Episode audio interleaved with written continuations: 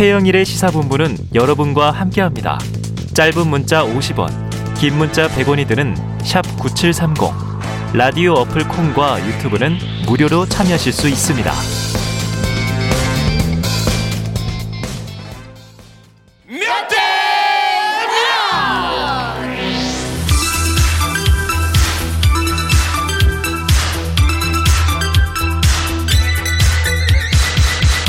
네, 추억의 예능이죠. 가족오락관이 시사본부에서 새롭게 부활했습니다. 금요일 새 코너 여론으로 읽어보는 민심 여론오락관 몇 대 몇인데요. 자, 저는 이 시간 허참이 아니고 최참이 되겠습니다. 자, 남성팀, 여성팀 소개드리죠. 남성팀의 배종찬 인사이트 K 연구소장님, 어서 오세요. 안녕하십니까? 여성팀 이은영 휴먼앤데이터 소장님, 어서 네, 오세요. 안녕하세요. 네, 어 밝게. 네, 밝게 아주. 이 소장님 네. 원래 이런 목소리 듣기 어려운데 그러니까요. 분위기가 이게 허참, 채참 그러니까 아 중참이 생각나네요. 아, 또 무리한 아재 개그를 네. 시도하십니다. 자, 어제 이은영 소장님이 우리 제작진과 통화하면서 이 코너 꽤 되는 거 아니냐 살짝 걱정을 음. 하셨는데 아닙니다. 예능의 탈을 썼지만 본격 정치 여론분석 코너라는 거 말씀드리고요. 좀 양두구육 뭐 이런 건데 우리는 뭐 예두 시육 네, 본격 시사 프로예요. 네. 두 분의 각오 한 말씀 부탁드리죠. 배 소장님.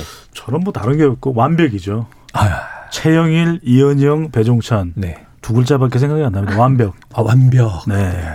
대단해요. 최고죠. unbelievable. unbelievable. 알겠습니다. 예, 우리 배 소장님 예능 저- 예능 여론조사 분석가거든요. 네.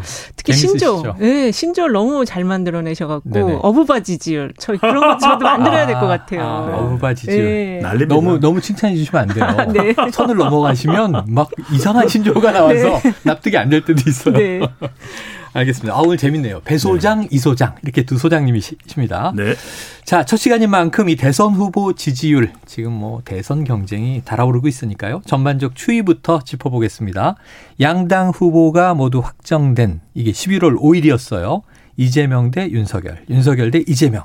이 소장님 지, 지지 율 추이 어땠습니까? 어, 전체적으로 추이를 보면은 지난 한 주간 윤석열 후보의 컨벤션이 있었던 주간이었고요. 네. 근데 어저께 이제 그 전국 지표 조사가 약간 그 트렌드를 좀 벗어난 조사가 하나 나왔어요. 음. 그래서 윤석열 후보가 한 3% 포인트 빠지고 그다음에 이재명 후보는 또한 상승하는 네. 그런 흐름이 나와서 요게 지금 조정 국면으로 들어간 거 아니냐. 아. 이런 지금 흐름으로 좀 조정 국면의 시작으로 네네. 봐야 될것 자, 같아요. 11월 5일을 기점으로 잡았으니까 네. 이때는 이제 국민의힘 윤석열 후보가 컨벤션 효과가 있었고 뭐 오차 범위 밖 격차 이런 그렇죠. 보도가 많았는데 네.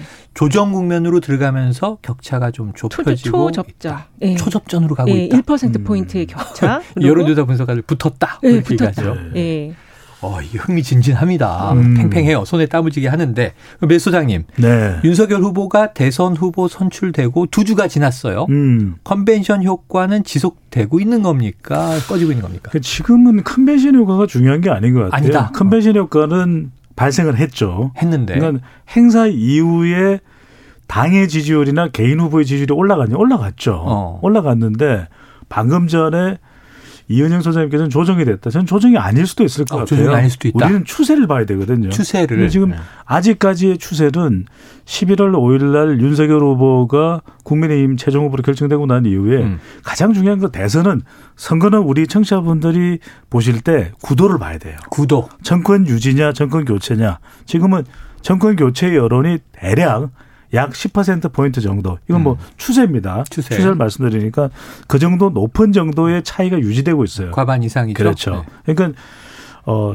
어부바 지지율이라고 말씀드렸던 것이 네. 어디 옆에 있냐? 윤석열 후보가 정권 교체 여론의 옆에 있는 거죠. 아, 그래서 어부바 어부바 지지율이죠. 자, 어부바 네. 지지율이다. 이렇게 얘기를 해 주셨어요. 그 통상 이게 이재명 후보 때는 네. 컨벤션 효과가 없었다. 그렇죠. 심지어는 역벤션이다. 이런 음. 얘기까지 나왔었는데 뭐 이 이번 경우가 아니라 통상적인 컨벤션 효과는 보통 어느 정도 기간 나타납니까? 컨벤션 효과 과 이전에 이 선거에서는 대충 선거를 앞두고 이런 전당대회가 있으면 4, 5주 정도 갔었어요. 음. 어, 한 달 가까이. 그렇죠. 그 근데 이상? 요즘에는 컨벤션 효과는 빨리 지나갑니다. 왜 아, 그러냐면 네. 그 외에 현안들이 많고 어떤 구도가 만들어져 있냐가 더 중요하겠죠. 네, 네. 그러니까 행사의 이 효과는 반짝이고 네네. 그 이후에 지금 어떤 변수가 가장 크게 영향을 미치는데 지금은 음.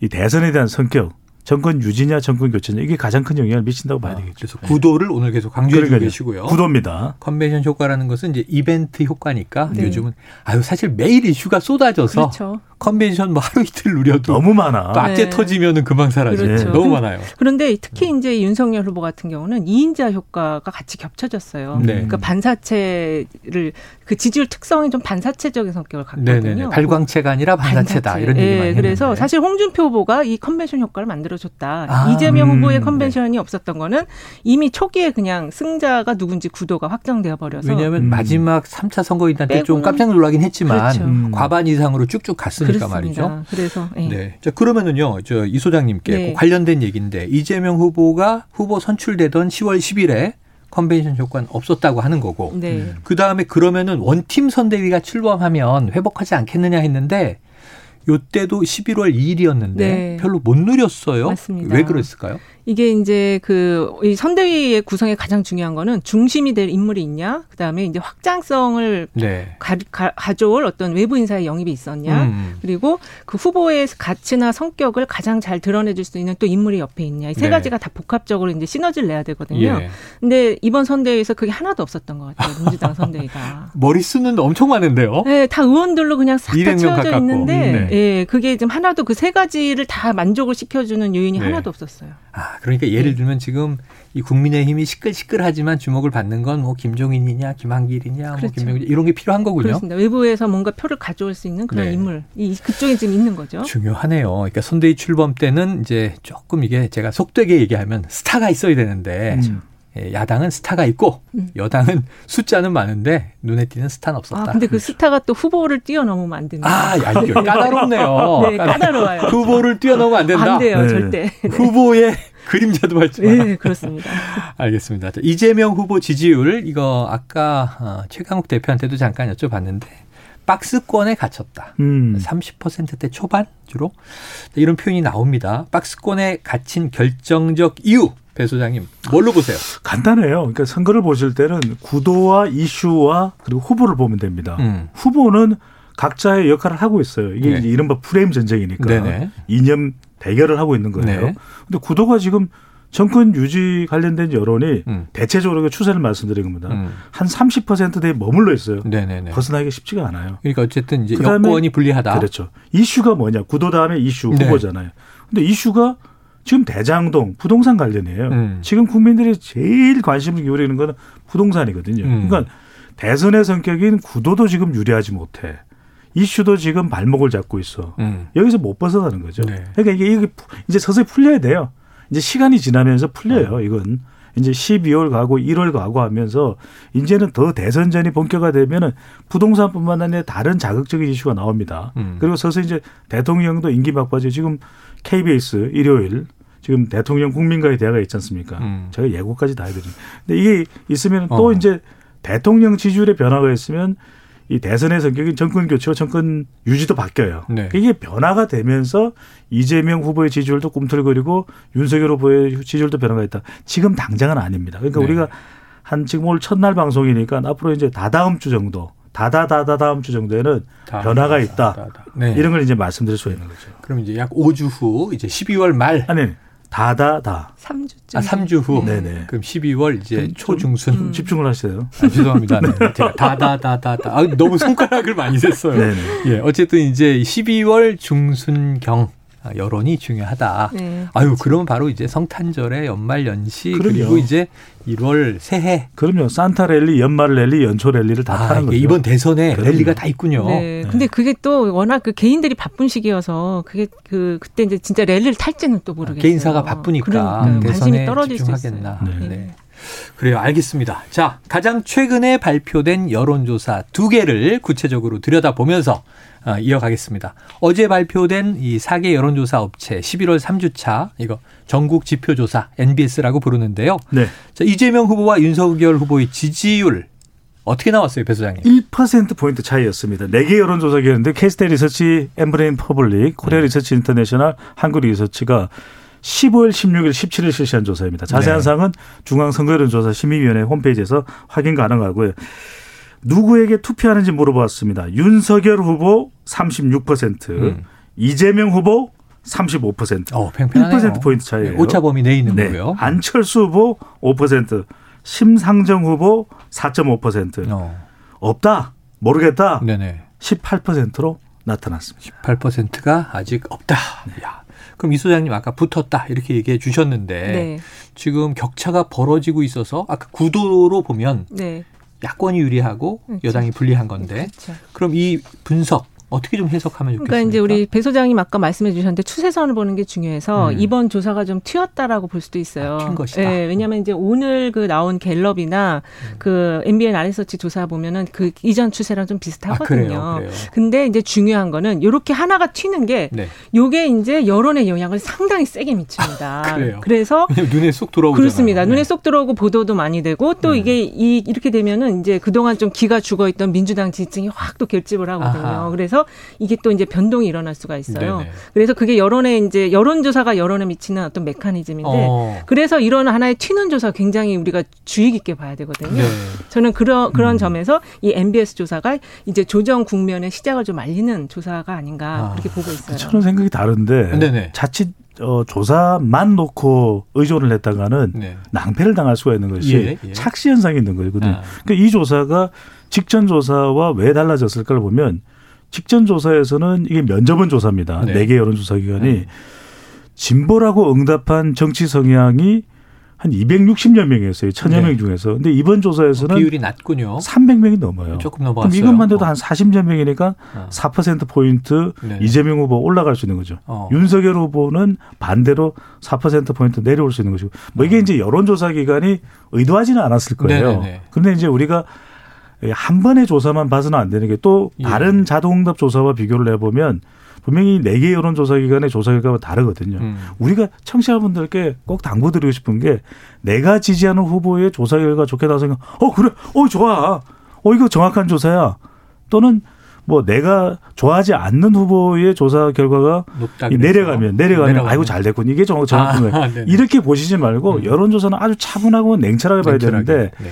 자칫 최근에 나오는 더 많은 조사들의 결과하고 음. 추세가 다른 걸 놓고서 아 봐라 이게 조정 국면이다 네네. 이렇게 자칫 잘못 더불어민주당이나 이재명 후보 선대위에서 해석하면 낭패당할 수 있는 어, 그래서 이게 중요한 게 네. 여론 어, 우리가 오락관 이렇게 이름은 달았지만 이 음. 시간이 너무 중요한 게 그냥 숫자만 보고 어 그래 이렇게 하면 안 된다고 지금 두 분다 그렇죠. 말씀 주시는 거죠. 그렇습니다. 근데 여기서 중요한 게 뭐냐 이 조사가 그렇다고 해서 볼 내용이 없네요 볼 내용이 있어요 네. 어떤 내용이냐면 중도에서는 막 변동 요동치는 게 출렁출렁하는 게 나와요 이 조사 예, 결과도 예.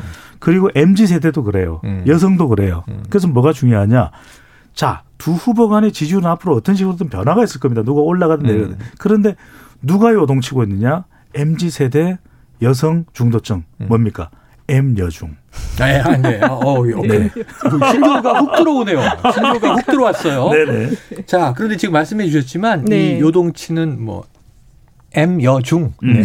네. 네. 기억을 좀 해두겠습니다. 네. 2층도 있지만 지금 아까 지지 후보 없다가 18% 네. 무려 20% 가까운데 선거가 가까우면 이분들도 누군가 이제 지지 후보를 찾아가는 거 아니에요? 그렇습니다. 이제 이동을 할 건데 네. 특히 이제 아까도 배 소장님 말씀하셨는데 이번 선거 네가티브 우- 국면이 아주 좌우를 하는 선거예요. 네. 다 찾아가지는 않을 거고 일부는 또 기권하는 표도 나올 거다. 둘 다 싫다 이런 분도 있는 그렇습니다. 거죠. 그래서 이번 선거의 기본적인 성격은 내 지지층을 투표장으로 보내는 그런 선거다. 아, 음, 네. 결집의 선거고요. 어. 그리고 이제 그 이번 그 조사, 이 MBS 조사의 특징이 약간 이제 그 M 여중의 그런 특징이 보이는 선거였다고도 할 수 있는데 다시 한번 얘기하지만 윤석열 후보가 반사체라는 걸 음. 보여주는 선 음. 저- 아, 결과입니다. 그래요, 그래요. 왜냐하면 윤석열 후보가 정치에 입문한 이후에 그 지지율의 흐름의 특성을 보면 네. 오르락 내리락 올라갔다 갑자기 훅 빠졌다 네네. 갑자기 훅 올라갔다 이래요. 네네. 그거는 왜 그러냐면 핵심 지지층이 없다는 얘기거든요. 아. 이번 선거에서도 조정 국면이 아까 말씀하신 것처럼 좀 길게 갈 수도 있었는데 예. 벌써 한 2, 3일 전에도 당 지지율과 후보 지지 조금 빠진 게 나왔어요. 네네. 그런 것들을 보면은 이게 핵심 지지층이 없다 음. 보니까 뭐 이제 지금 선대위 구성한 데서 좀 삐그덕거리잖아요. 네. 그러면서 이게 좀 지지율이 또 이탈하고 이러는 것 같습니다. 그래. 핵심 지지층이 없다고 어. 이야기하는 것은 조금 과한 것 같아요. 왜냐하면 국민의힘 지지 이게 이번 대선은 프레임 전쟁이니까 무조건 하고 핵심 지지층은 있는 거예요. 네네. 국민의힘 지지층과 보수층은 있는데 저는 눈여겨봐야 될 부분이 서울에서 최근 나왔던 자동응답 조사하고 함께 묶어서 보면 서울이 이재명 후보가 상당히 열세예요. 어. 그러니까 서울은 경기도와 또 견제 심리가 있고 네. 경기도가 이재명 후보의 지지 기반이잖아요. 또 부동산 영향을 가장 많이 받고 젊은 세대 인구가 많은 곳이 서울이기 때문에 음. 저는 이번 대선은 서울 대전이다. 서울 대전이다. 서울 서울 서울. 어, 네.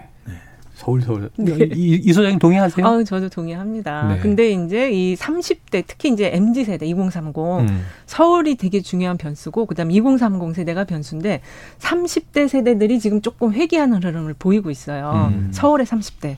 그래서 예, 어쨌든 이번 선거는 초박빙의 선거다. 초박빙이다. 네. 네, 양대 진영이 총 결집한다. 총결집 선거. 예. 야, 지금 엠여중 서울 서울 서울 지금 배 소장님 신조어 자판기네요. 뭐 이런 의견들이 네. 올라오고 있는 것 같습니다.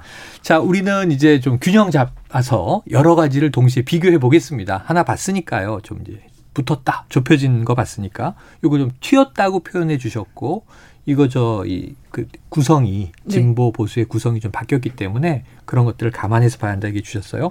또 다른 여론조사 매경과 MBN 의뢰로 RN 서치가 실시한 조사입니다. 이 다자 대결에서 윤석열 후보가 이재명 지사를 크게 앞질렀어요. 네. 요 개요를 한번 좀 배소장님 소개해 주실래요? 아, 이 소장님 네, 소개해 주실래요? 소개해드릴게요. 똑같은 날 조사가 됐어요. 아, 같은 날? 예, 음. 11월 15, 16, 17, 3일 조사가 됐고요. 네. 다만 다른 게 있다면 MBS는 가상 번호를 사용했고 예. 그 휴대폰 번호, 음. 그다음에 이 RN 서치 조사는 무선 RDD 번호를 사용했습니다. 네. 이미 그 번호 생성을 통해서 조사를 진행을 했고 응답률 차이가 또 커요. 아 그래요. 예, 여기는 3.9% 응답률이었고 표본 오차는 95% 신뢰 수준에서 플러스 마이너스 3.1% 포인트였습니다. 네, 네. 응답률이 낮은 거죠?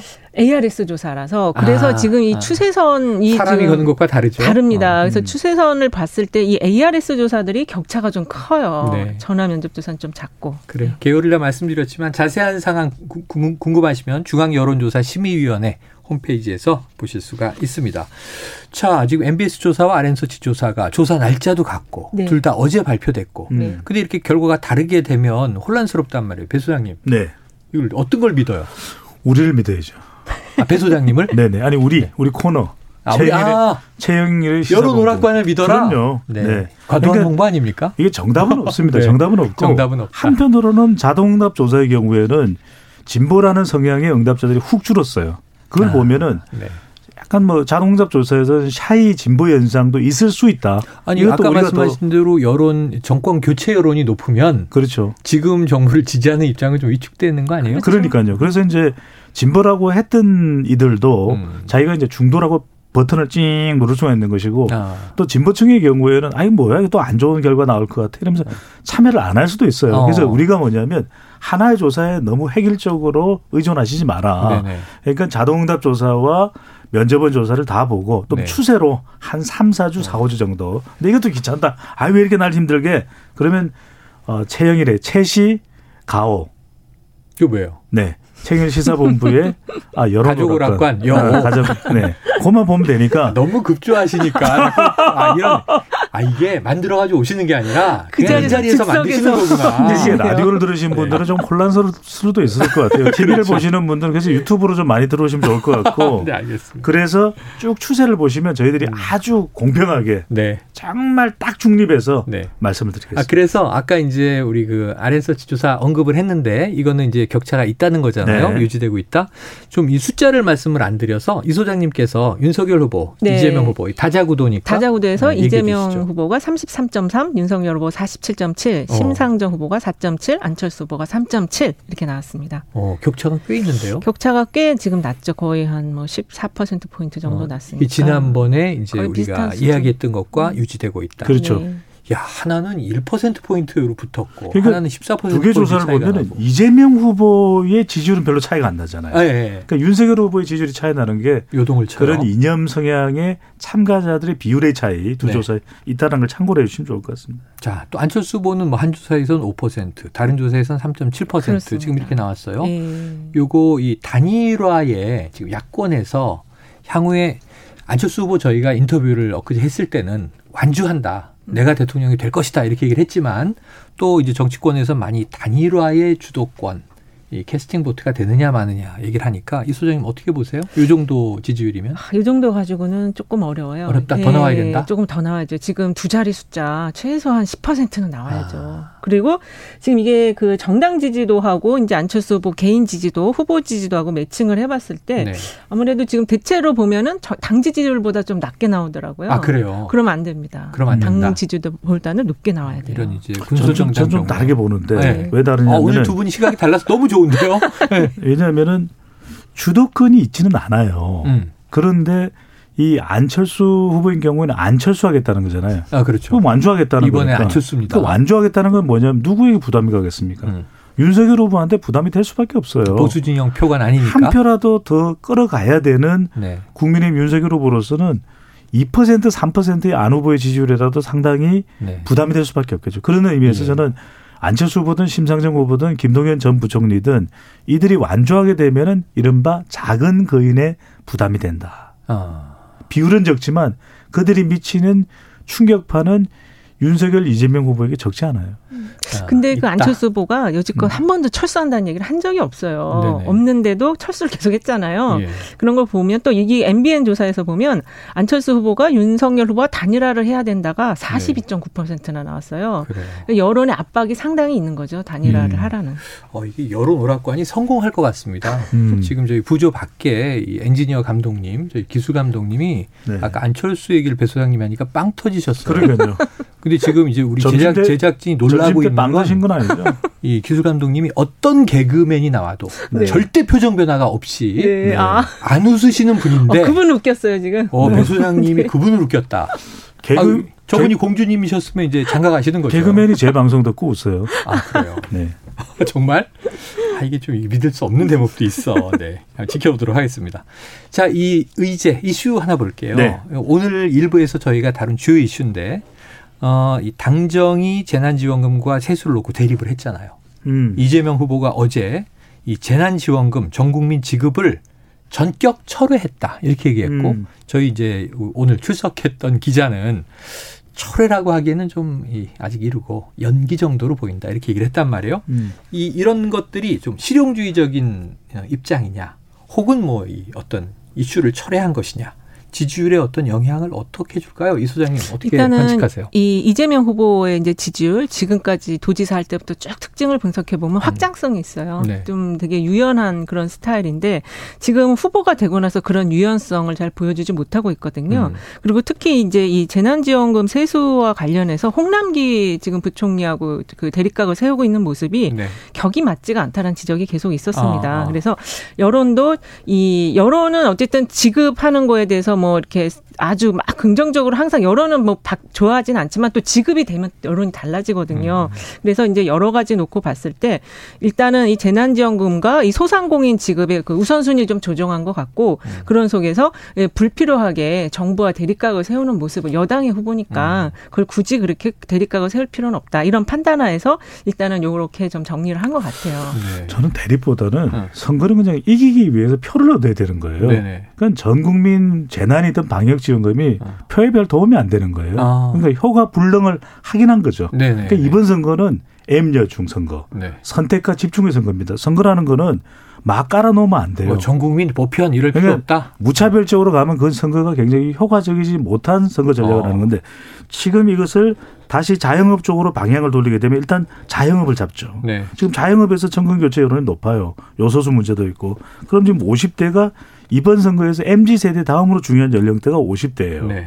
그리고 지금 가정주부층 분들도 힘들단 말이에요. 음. 그러니까 전국민 재난지원금보다는 힘든 쪽에 음. 이걸 집중을 했을 때 계층, 세대, 효과가 타겟별로 그러니까 어. 더 늦어 넣지 않고 빨리 선택을 하는 건 이재명 후보가 잘한 거예요. 잘한 거다. 네. 짧게 얘기하면 이 소상공인 지급으로 바꾼 거는 지금 윤석열 후보가 그 소상공인 대상 50조를 뿌리겠다. 네네, 대통령이 되면. 그렇죠. 그래서 그거에 대해서 한번 그럼 얘기를 좀 해보자. 어. 이렇게 이제 싸움을 걸은 거로도 볼 수가 있겠습니다. 그래요. 자, 네. 그럼 이제 야권의 이슈도 간단하게 짚어볼게요. 네.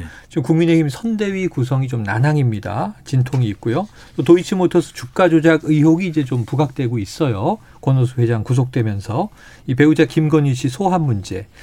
요 야권 관련 이슈는 여론의 향후에 어떤 영향을 미칠까요? 이게 지금 배우자 이슈가 상당히 좀 중요하게 봐야 될 대목인데요. 네. 선대위 구성이야 이제 민주당하고 비슷하게 잘 봉합이 될 거예요. 시간 문제고. 그렇죠. 시간 문제인데 이 배우자 문제는 지금 이, 이 건 한 건 도이치모터스 것만 있는 게 아니잖아요. 음. 그 캐스팅 보트를 쥐고 있는 2030 세대에게 영향을 미치는 그 논문 관련한 이슈 네네. 그것도 있기 때문에 저는 이게 지금은 영향을 바로 미치지는 않지만 이제 배우자가 등장을 했을 때 그때부터는 영향을 미친다 이렇게 보고 네. 그래요. 있어요. 변호사님 동의하십니까? 그럼요. 이건 왜냐하면은 이 해결을 해야 되는 거예요. 선대위가 왜 중요하냐? 선대위가 결정적인 건 아니에요. 네. 그런데 결국 선대위라는 것은 컨트롤 타워가 있느냐 안정감이거든요. 네. 누구에게 영향을 주면 이게 MZ 세대에게 영향을 줘요. 음. 아니 선대위도 제대로 못해? 그럼 오- 어떻게 5년간 국정으로 운영해? 네. 이렇게 되는 거거든요. 또 하나는 뭐냐면 배우자와 관련된 건 이 의혹을 털어내야 여성표를 얻을 수 있는 거죠. 결과적으로 이것들이 해결돼야 중도층의 마음이 움직이죠. 알겠습니다. 다음 주에 또 어떤 이슈로 교체가 되는지 이어지는지 지켜보도록 하죠. 어, 오늘 대성공인데요. 여론 오락관 첫 시간인데 시사가 이렇게 웃겨도 되냐 하는 문자가 쏟아지고 있지만 두 분 일주일 동안 전혀 부담 갖지 마세요. 네. 있는 그대로 오세요. 네. 저희 네. 캐릭터 쥐어짜는 방송 아닙니다. 네. 자연스러운 방송입니다. 아까 지어짰잖아요. 아, 제가? 네. 아, 그랬나? 다음 주에도 채찍을 휘두르도록 하겠습니다. 오늘 저 배종찬 인사이트 K 연구소장, 이은영 휴먼앤 데이터 소장과 함께했습니다. 두분 네. 고맙습니다. 감사합니다. 고맙습니다.